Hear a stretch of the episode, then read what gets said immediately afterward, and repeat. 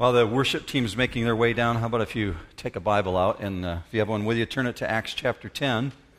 If you don't have one with you, you're going to find them in the rack there in front of you. And if you don't own a Bible, there's some free ones in the back. I'd love for you to pick one up when you leave today.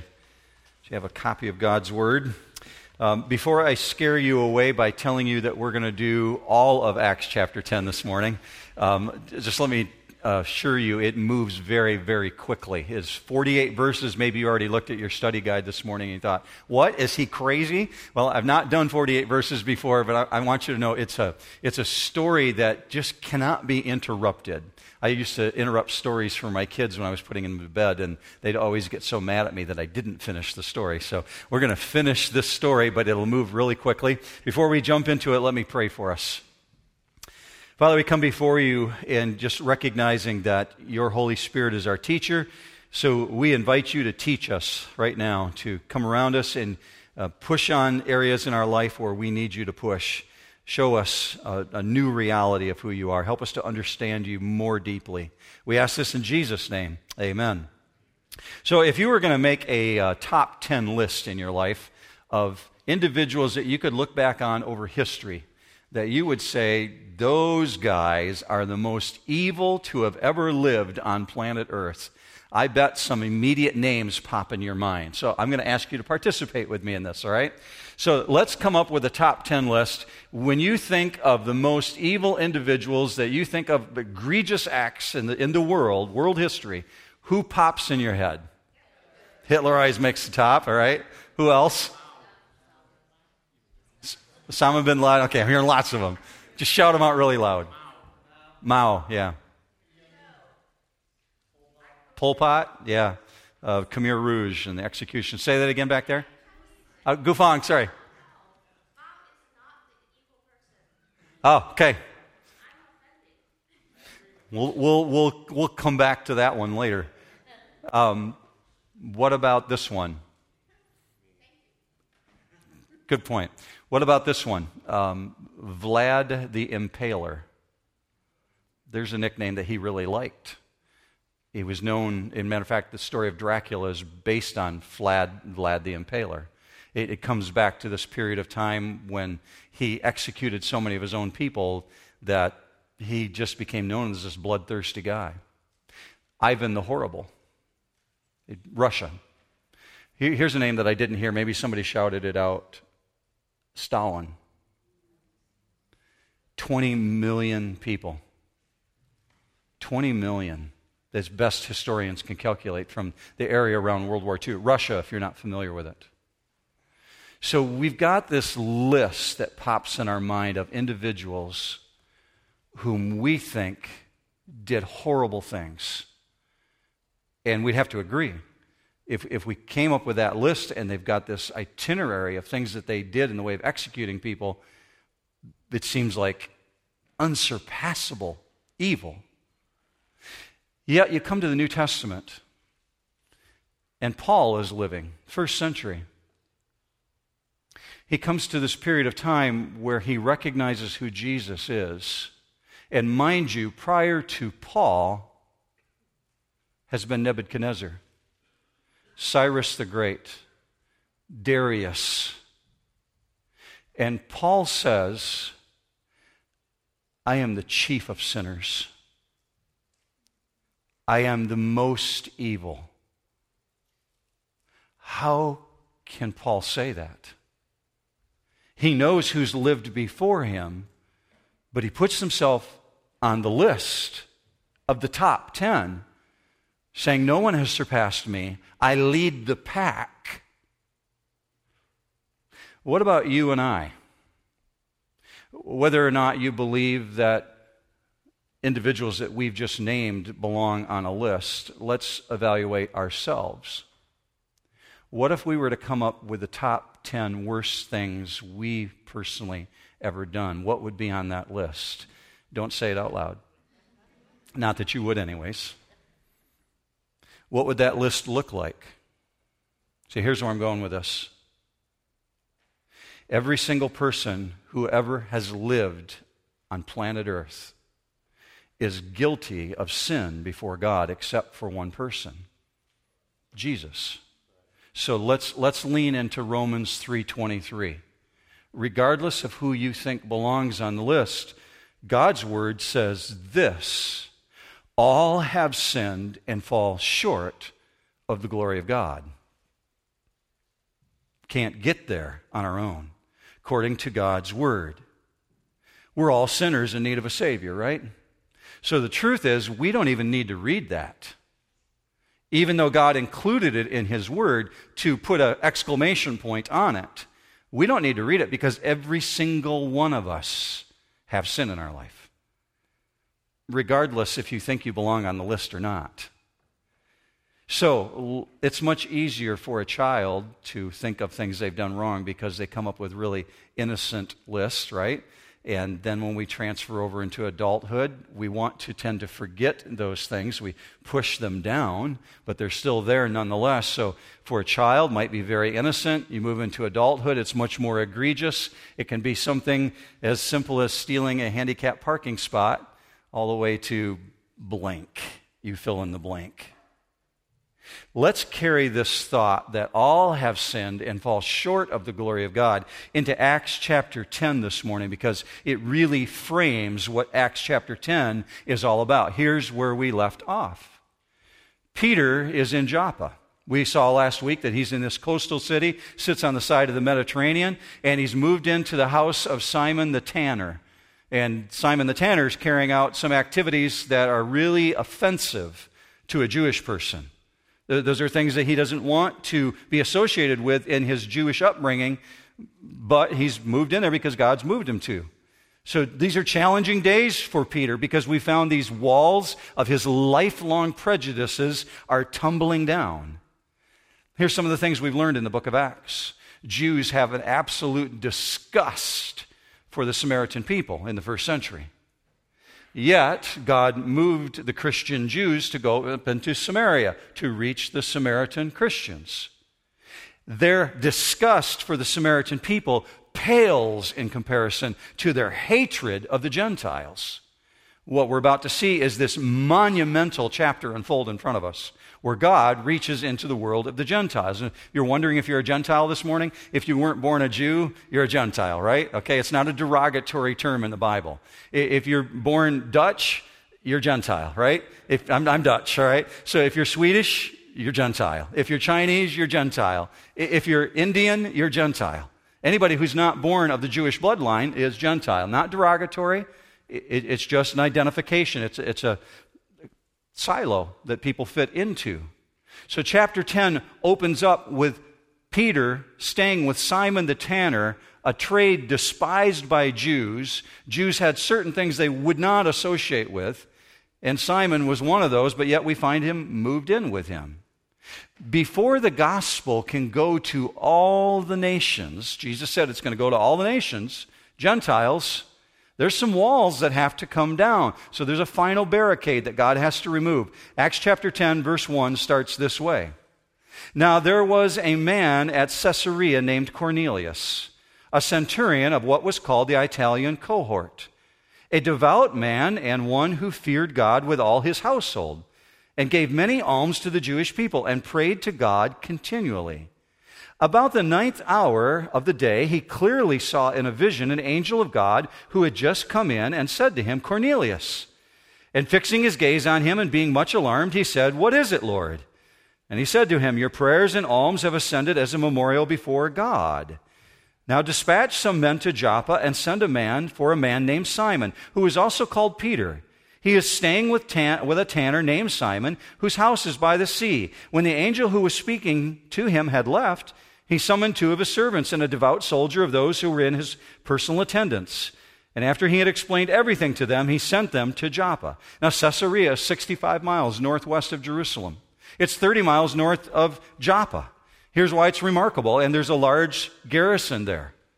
The Romans, Caesar himself, had spent a lot of money building a deep sea port so that trade ships could come in and out easily to bring supply goods into the Middle East.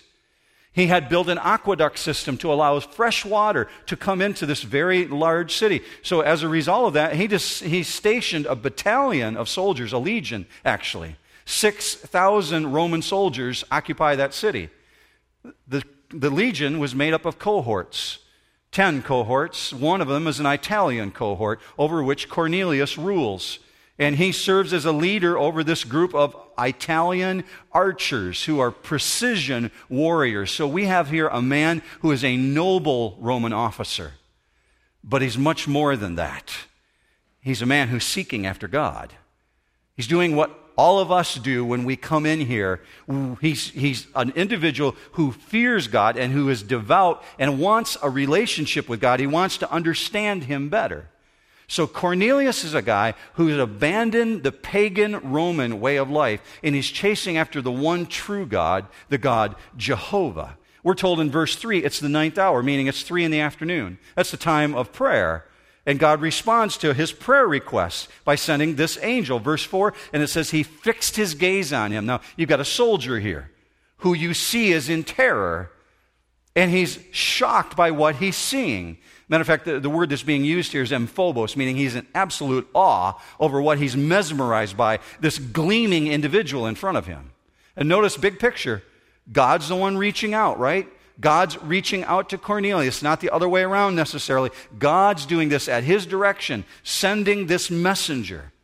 Another thing you should notice by verse 4 is that God is totally aware of what's going on in Cornelius' life, just like he's aware of what's going on in your life.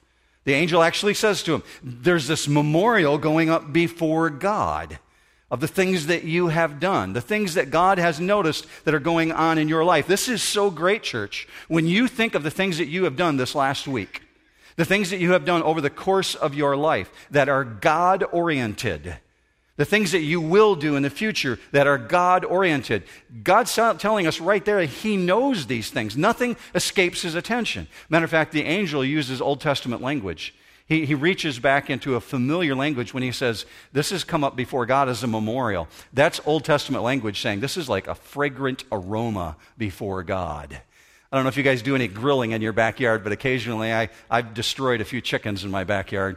And not intentionally, but you know, when, when you put meat on the grill, it smells so good. But sometimes when you lift the lid of the grill, you've totally destroyed the meat inside, right? But, but from a distance, when the smoke's going up, the aroma is ah, so pleasing until you get there and see you totally destroyed the chicken. But before that, it's the aroma God says in this Old Testament language, What you've done, Cornelius. These things, this attention towards me, is this fragrant aroma. I have turned my attention towards you. Would you not love to know the content of this guy's prayer? Because he's gained the attention of God, he must be a really intent individual. Now, let me speculate. It's very likely that he has asked God for the very thing that you have asked God for. It's very likely that he's asked God if he could know God better, that he could encounter him in some way. You and I know this morning there's only one way to know God. There's only one way to have relationship with him. According to his word, that way is through Jesus Christ. That's how you have relationship with God. Now, at this point, the angel has revealed nothing about God's bigger purposes. All he knows, all Cornelius knows, is he's supposed to send some soldiers to Joppa to find a man named Peter. Now, why the delay? It's two days from Caesarea down to Joppa, and then two days back again. That's a four day journey. Could not the angel just tell Cornelius, hey, here's who Jesus is? This is the explanation for him. Why the delay? Well, because God works through men. God works through mankind to talk to mankind about who he is. And regardless of the fact that he also needs Peter there, because Peter's got to see what's developing. He's got to see it firsthand. Let's move forward into verse 9. On the next day, as they were on their way and approaching the city, Peter went up on the housetop about the sixth hour to pray. But he became hungry and was desiring to eat. But while they were making preparations, he fell into a trance. And he saw the sky opened up and an object like a great sheet coming down, lowered by four corners to the ground. And there were in it all kinds of four footed animals and crawling creatures of the earth and birds of the air. Let me help you with this word trance. It's the word ecstasis in the Greek language. We use it in the English language, ecstasy.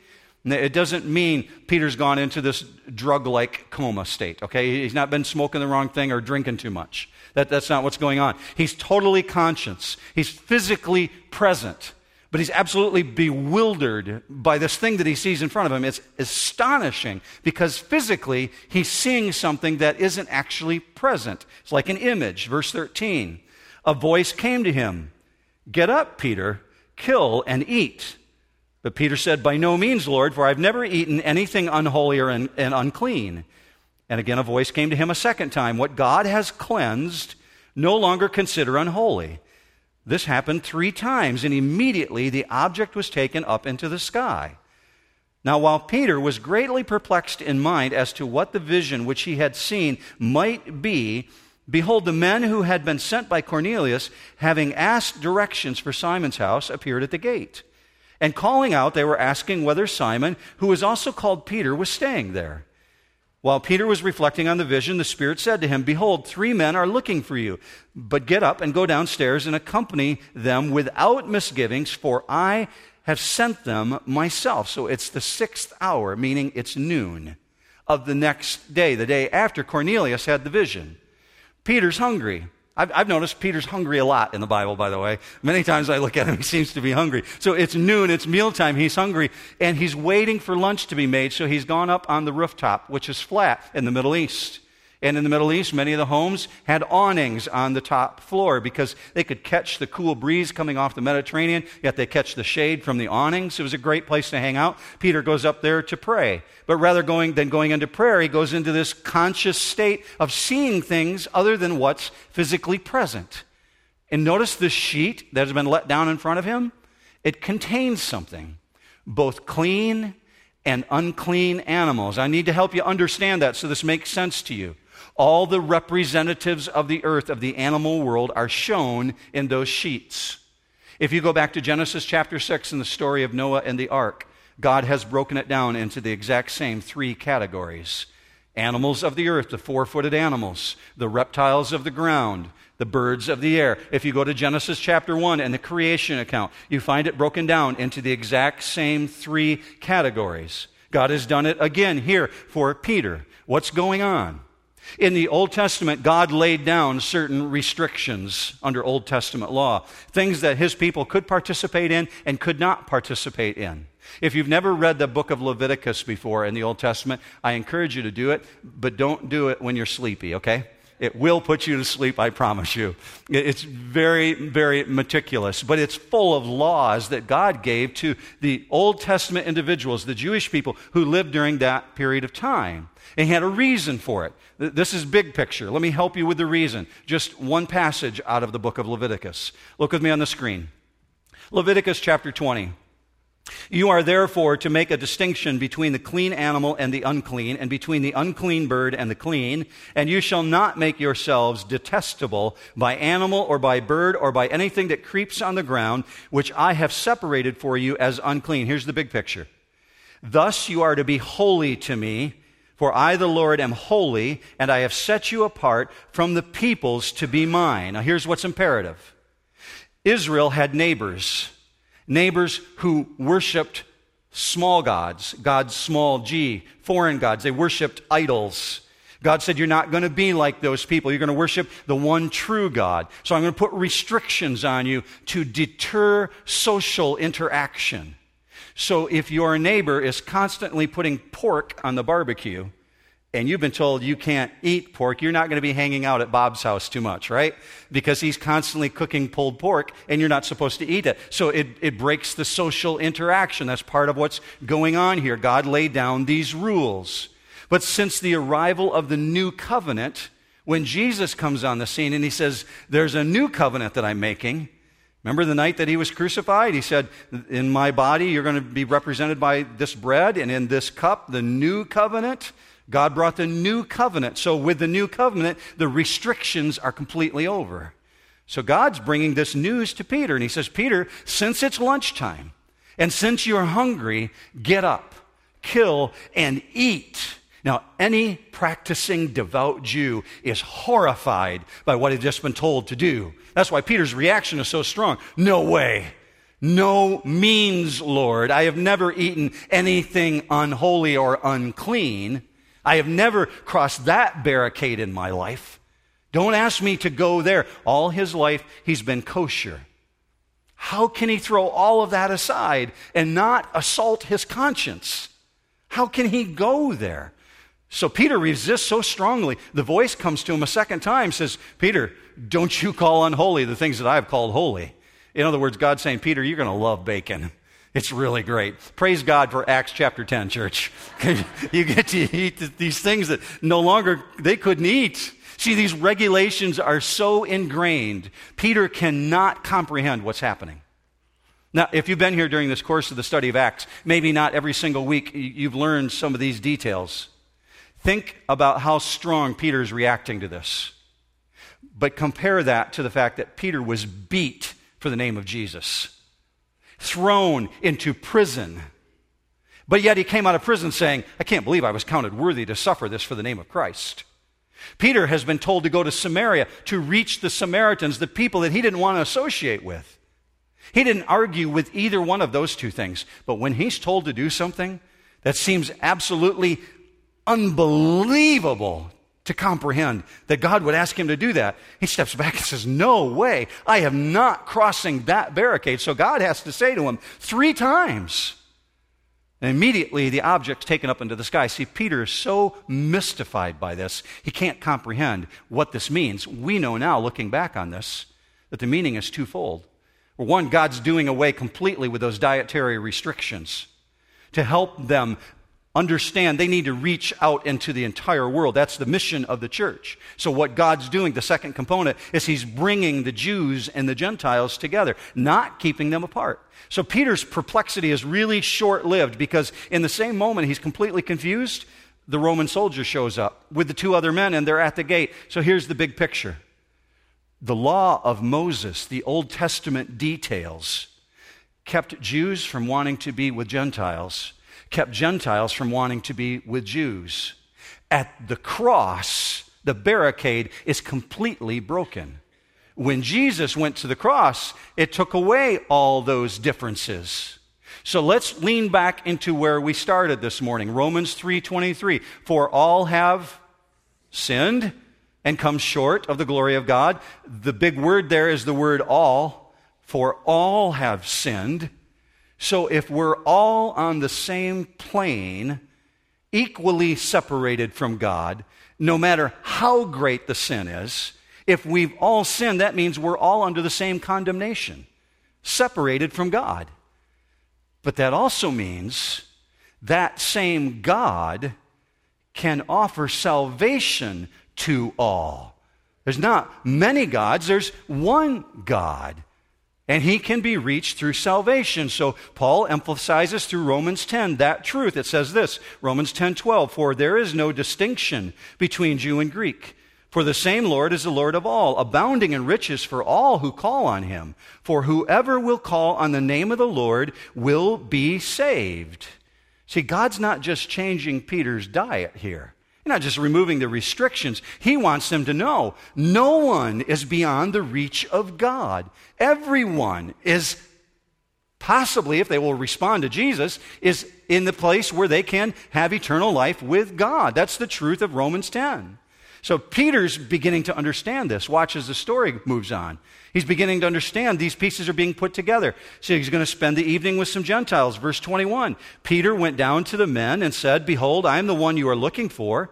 What is the reason for which you have come? Now, their answer has to be absolutely astounding to him because of this information. Verse 22. They said, Cornelius, a centurion, a righteous and God fearing man, well spoken of by the entire nation of the Jews, was divinely directed by a holy angel to send for you to come to his house and hear a message from you. Astonishing. A Gentile who's had an angel visit him to tell me to come hang out at his house? How astounding would that be? Now, Peter's about to do something equally astonishing. It's too late to return to Caesarea. So he invites the men to come stay with him. Uh, move forward. Verse 23 So he invited them in and gave them lodging, and on the next day he got up and went away with them. And some of the brethren from Joppa accompanied him. Now the barriers are coming down. See, no self respecting Jew would dare go into the home of a Gentile and no Gentile was allowed to come into the home of a Jew. And yet here we find Peter hanging out with them, not just hanging out, but he's rolling out the red carpet when we're told he's giving them lodging. Greek language says he's, he's entertaining them. Now, it's going to take two days to go from Joppa up to Caesarea. And in two days, two worlds are going to collide. Seven devout Jewish men are about to walk into the house of a Gentile and the crowd that he's gathered. Verse 24 On the following day, he entered Caesarea. Now, Cornelius was waiting for them and had called together his relatives and close friends. When Peter entered, Cornelius met him and fell at his feet and worshiped him. Now, Peter's a servant, right? He's not a celebrity. So we've got pastors who are treated like they're celebrities today, people who host television shows that individuals worship. Peter's a good example that we're not to be that way. Peter's a servant, he's not a celebrity. So look at his response, verse 26. But Peter raised him up, saying, Stand up. I too am just a man. As he talked with him, he entered and found many people assembled. Now, up to this point, Peter and Cornelius have done exactly what God has asked them to do. They've obeyed everything right to the detail. Except Cornelius has gone one step further. God never told Cornelius to go out and gather a crowd. God never said, gather your family, your friends, your relatives, anybody that you work with, and bring them over. He never told him to do that. What's going on there? God's about to use man's free will to accomplish his purposes. Let me explain it this way. If Cornelius hears the gospel, and he's the only one who is saved, who comes into relationship with Jesus Christ, the people hanging out at the church in Jerusalem, the Jewish Christians, they could say, well, he's an aberration. He's just one unique individual. He's like the guy in Africa that Philip talked to. But when God saves an entire household, all the friends, all the Gentiles who have gathered together, the church in Jerusalem has to accept that God is drawing Gentiles into the church also. Move forward with me to verse 28.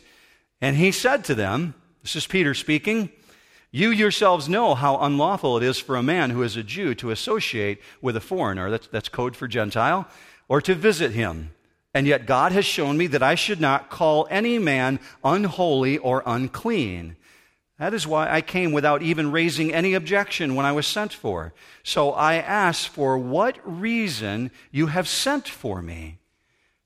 Verse 28 says, It is unlawful for a Jew to associate with a Gentile, Peter's emphasizing for us. I'm not supposed to be here. This is against the rules. This is not something that I'm supposed to get a gold star for. See, by that standard, he has lived his entire life. That is the measure of a good Jew. Obeying the laws. For millennia, Jews have referred to Gentiles as dogs. I don't want to be with that Gentile dog. So when Peter says Gentiles are not unclean, God has shown me this. This had to have stunned his listeners because they knew how Jews felt about Gentiles. But he's still not sure why he's in the house. He doesn't understand God's plan and the bigger picture that God intends for him to call Cornelius a brother in Christ. Move forward. Next big chunk, verse 30. Cornelius said, Four days ago to this hour, I was praying in my house during the ninth hour. And behold, a man stood before me in shining garments. And he said, Cornelius, your prayer has been heard, and your alms have been remembered before God. Therefore, send to Joppa and invite Simon, who is also called Peter, to come to you. He is staying at the house of Simon the tanner by the sea. So I sent for you immediately, and you have been kind enough to come. Now then, we are all here present before God to hear all that you have been commanded by the Lord. Wow. Capital W, capital O, capital W, church. If you're a believer in Jesus Christ this morning, hear me on this. You never know when your willingness to talk about Jesus is a direct response to someone else's prayer request someone else's desire to know God more. So when you speak of Jesus and his name and salvation in Jesus alone, you never know when your willingness to do that is exactly what someone else has been asking God for, exactly what someone else has been waiting for. That's the clarity of coming out of that passage. Verse 33, he says, We're gathered here, we're present to hear from you what God wants to say. When he uses that language, he's referring to a very common thought of we've gathered to worship. We're gathered here to hear about God. We want to know what God has to say. So, very clearly to Peter, everyone in that room knows God brought them all together, right, church? God brought them all to this place. They didn't do this on their own. There's no way a Jew would have arranged to go to a Gentile's house. No way a Gentile would have arranged for a Jew to come to his house. So God orchestrated all this. Cornelius knows something even more. He knows what he's about to hear is absolutely monumental. It's going to blow his mind because God arranged for it. God sent the angel messenger. God caused Peter, the leader of the church, to walk for two days to come up here with this information. Cornelius is so convinced of that, that's why he assembled the crowd. That's why he says, We're here. We want to hear what you've commanded. Notice, they're not asking for a lecture on religion. They're not asking for the finer points of Judaism. How, how, does the sacrificial system actually work, Peter? What's Leviticus all about? That's not what they're looking for. They want to know how can we encounter God because they're seekers. How do we get to know God? So let's zoom back out, church. Let your eyes drift back up the page to verse 22 if you have your Bibles open and see the things that are said about Cornelius. What are we told about this man? He's righteous. He's God fearing. Then his own soldiers went one step further and said, this guy is liked by everyone. He gives away his money. The people in the Jewish nation even speak well of him, meaning his coworkers, his enemies, his friends, people really like this guy. So Cornelius has goodness. Cornelius has morality. He's charitable. People speak well of him. He's liked on the job, but what does he not have? He doesn't have salvation even though he's a God-fearer, even though things have come up before God and caught God's attention, he doesn't have salvation. Today, it is absolutely easy to hear someone say, you know, just leave Cornelius alone. His path is just fine. He's moving right along the trail. Things are going great for him. Why does he need Jesus? Because God's making it really clear that's what he needs. When individuals say, leave him alone, his path is just fine, it's totally contrary to the Bible. If every one of us have the same creator, and we do, and we've all sinned and fall short of the glory of God, that God is the one who needs to reach into our life. It means all of us need that God creator to redeem us. The concept of pluralism is that there's many paths to God. That's totally contrary to Scripture. It's a lie of Satan. There is no salvation apart from Jesus. Cornelius has goodness. People really like him. He has morality. God says, You're lacking something, Cornelius. That's why Peter needs to come. Apart from Jesus, he won't find God. Now, Peter's vision up to this point has completely related to Old Testament law. It's taken him right down the trail where he fully understands the implications of this symbolism that's been given to him. Watch, it's really clear. Verse 34. Peter, op- opening his mouth, Peter said, I most certainly understand now that God is not one to show partiality, but in every nation, the man who fears him and does what is right is welcome to him. Verse 34, when it says God is not one to show partiality, means God's taken down this barrier. There's this safety tape that Peter had in his life, and now he's got a fresh insight. I get it. It makes sense to me now. I understand. There's a complete new reality here. God is inviting every single person into a relationship with Him. So when He uses this language, the man who fears Him and does what is right is welcome to Him, is made. We need to make sure we understand what's being said here because some people misunderstand that. They think it's teaching universalism, that God accepts everyone on the basis of their works. If they do enough good things, God's going to really like them. And He'll just wink at them and invite them in someday. Well, that thought would be absolutely inconsistent with the Bible, and it would be inconsistent with what Peter's about to say in verse 43. He's not going to contradict himself. So in verse 43, he says, It's by Jesus that you can know God if Cornelius was already saved, why bother sending Peter there? If he's this good guy who's done all these good things and God really likes him, why even have Peter make the journey all the way up to Caesarea? See, what's really being said there is God's assuring them. He's assuring them that salvation is available to those who have a prepared heart, those who are doing the right things and they're seeking after God. What you're about to get here in the closing verses is the greatest lesson you can find in the entire Bible of how to share Jesus with someone. Go with me to these last passages. Verse 36 The word, this is Peter speaking, the word which he sent to the sons of Israel, preaching peace through Jesus Christ, he is Lord of all. You yourselves know the thing which took place throughout all Judea, starting from Galilee after the baptism which John proclaimed. You know of Jesus of Nazareth, how God anointed him with the Holy Spirit and with power and how he went about doing good and healing all who were oppressed by the devil, for God was with him. Verse 39 We are witnesses of all the things he did, both in the land of the Jews and in Jerusalem. They also put him to death by hanging him on a cross. God raised him up on the third day and granted that he become visible, not to all the people, but to witnesses who were chosen beforehand by God that is to us who ate and drank with him after he arose from the dead. Verse 42.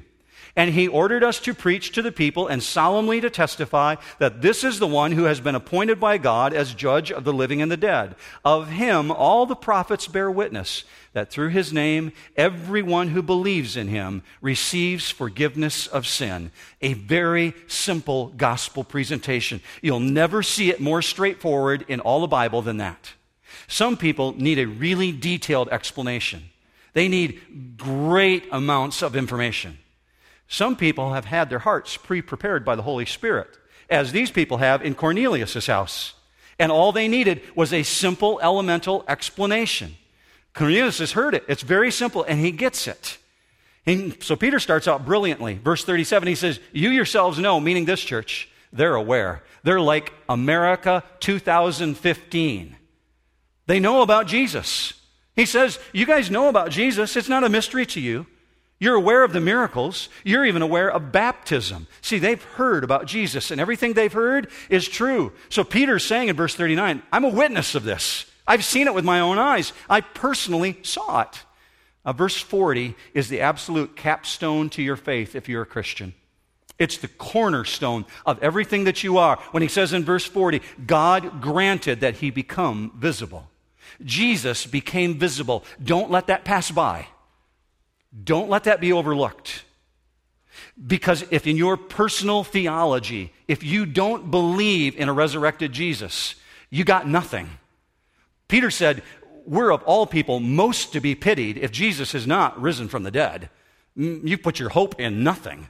This is another way he said it in 1 Corinthians 15. If Christ has not been raised, your faith is worthless. You are still in your sins. But he goes on to say, Jesus is alive. Everything has changed as a result of it. See, Jesus' literal resurrection is the only bridge that crosses the gulf separating you from God. It's the only thing that can get you to God is the relationship through Jesus Christ. So Peter cuts loose in verse 43 with the greatest one sentence in all of the Bible, I'm personally convinced of. He cuts loose with the gospel. Verse 43 everyone who believes in him receives forgiveness of what, church? Romans 3:23 For all have sinned. Hitler, Pol Pot, Mark Kring, every person within the sound of my voice. All have sinned and come short of the glory of God. Romans 10:43 Everyone who believes in him receives forgiveness of sin. How beautiful is that? Peter has given them exactly what they needed to hear. As a matter of fact, the Holy Spirit knew Peter gave them exactly what they needed to hear because in verse 44, watch, while Peter was still speaking these words, the Holy Spirit fell upon all those who were listening to the message. This is absolutely sudden. No one anticipated this. Peter's just getting started. The preacher's not done, even though it's not even 12 o'clock yet. The Holy Spirit says, Peter, you got to stop. These people understand it. They get it. while Peter is still speaking these words. See, Peter's just getting started, but when they hear of forgiveness in Jesus, they believe. What's going on there? I don't see evidence of anyone praying. I, I don't see anybody reading a Bible tract. I don't see anybody walking the aisle or talking to a pastor. It just says they believed and the Holy Spirit came. What's going on there is God knows. God knows intimately what's going on in your heart this morning. God knew what was going on in their heart.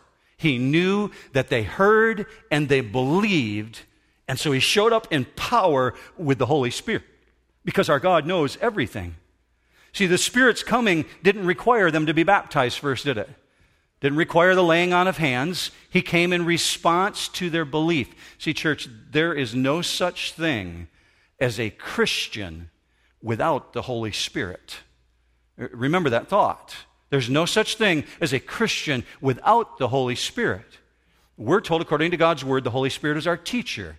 He's our comforter. He's our guide. But we're also told He is our pledge to eternal life meaning God seals us with the Holy Spirit. So if the Holy Spirit is active in your life, if He's present, it means you've got eternal destiny with God. Verse 45 brings us to an end. All the circumcised believers who came with Peter were amazed because the gift of the Holy Spirit had been poured out on the Gentiles also. For they were hearing them speaking with tongues and exalting God. Then Peter answered, Surely no one can refuse the water for these to be baptized who have received the Holy Spirit just as we did, can he? And he ordered them to be baptized in the name of Jesus Christ. Then they asked him to stay for a few days. End of story. But not the end of the implications. What you've just seen in this event is parallel to Acts chapter 2 and Pentecost. Most theologians call this the Gentile Pentecost because the Holy Spirit came in power here. Uh, what you need to notice is they are not saved because they're going to be baptized, right? They're saved and then they're baptized afterwards. The baptism is the evidence that they are saved. So Peter goes on to say, verse 47 surely no one can refuse the water, meaning there's no barriers anymore. The safety tape has come down. God has moved from Judea into Samaria, now into the uttermost parts of the world. How do they know? Because the Holy Spirit gave his witness with power. So here's how I want to end Acts chapter 1, verse 8. Jesus' own words when the Holy Spirit comes upon you, he will come with power. I'm going to ask you to test yourself in just a minute. Just, just a couple very simple questions. When the Holy Spirit comes, He will come with power. And in this power, you and I are able to do Jesus things.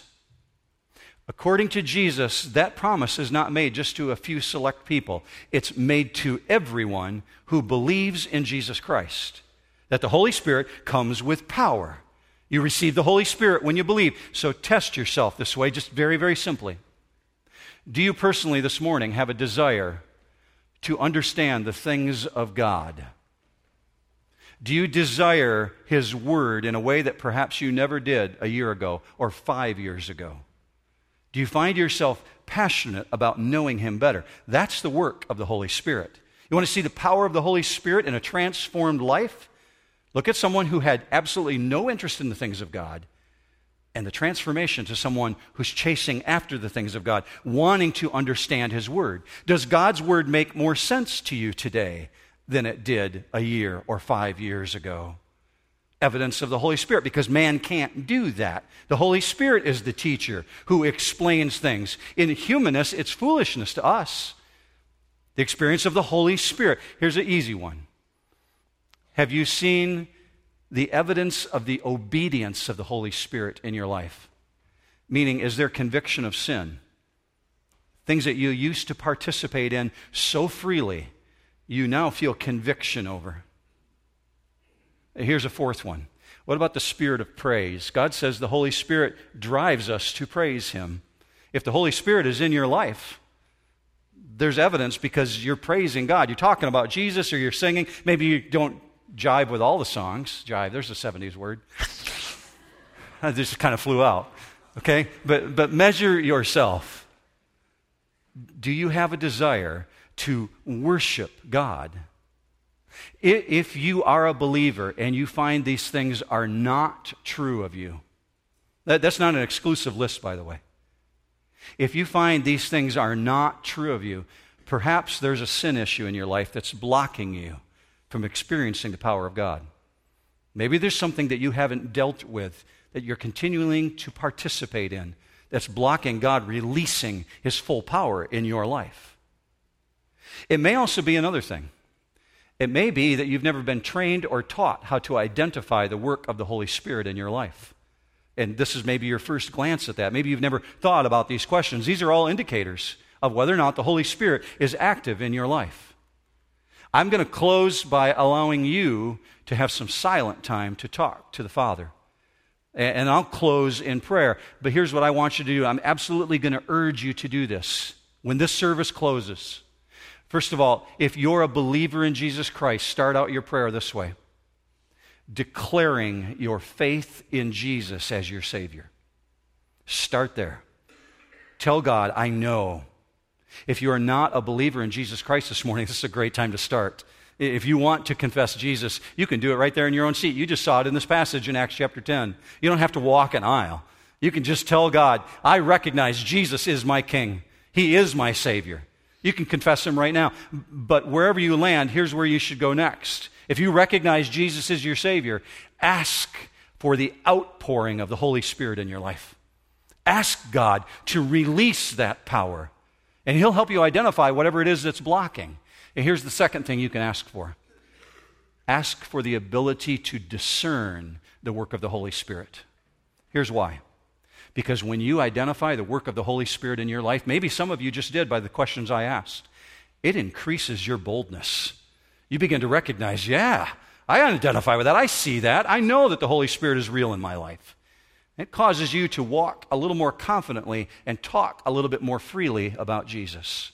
So here's your quiet time. Just take a moment, close your eyes, and talk to the Father, and then I will close the service.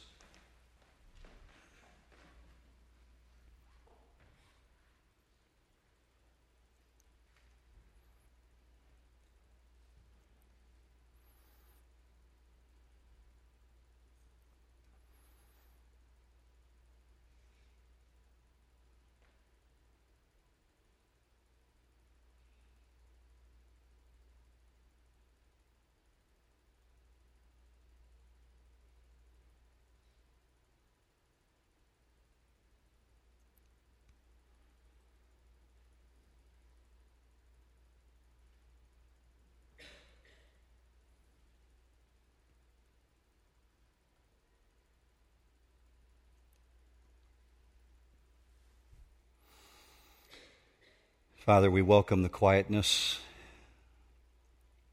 and the opportunity to engage with you.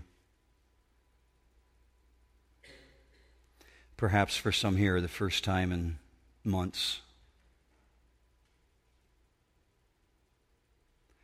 In the stillness of this moment,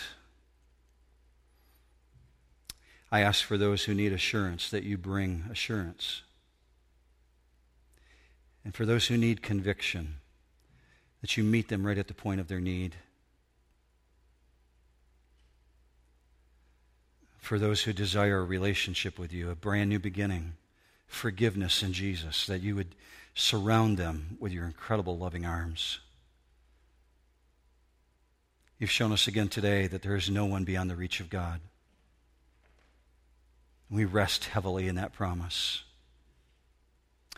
I pray for the believers who are here right now, Father, that as they're reminded of what it looks like to have the activity of the Holy Spirit in their life.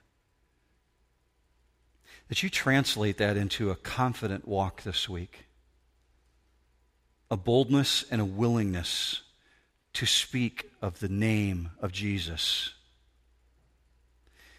in ways perhaps that they didn't even do previous to the service. Father, we surrender this time right now to you and just ask for your blessing upon it. I ask for your blessing upon these people who have taken this time to study your word. It's in Jesus' name that we go out and we ask for your blessing in his name. And all God's people said, Amen.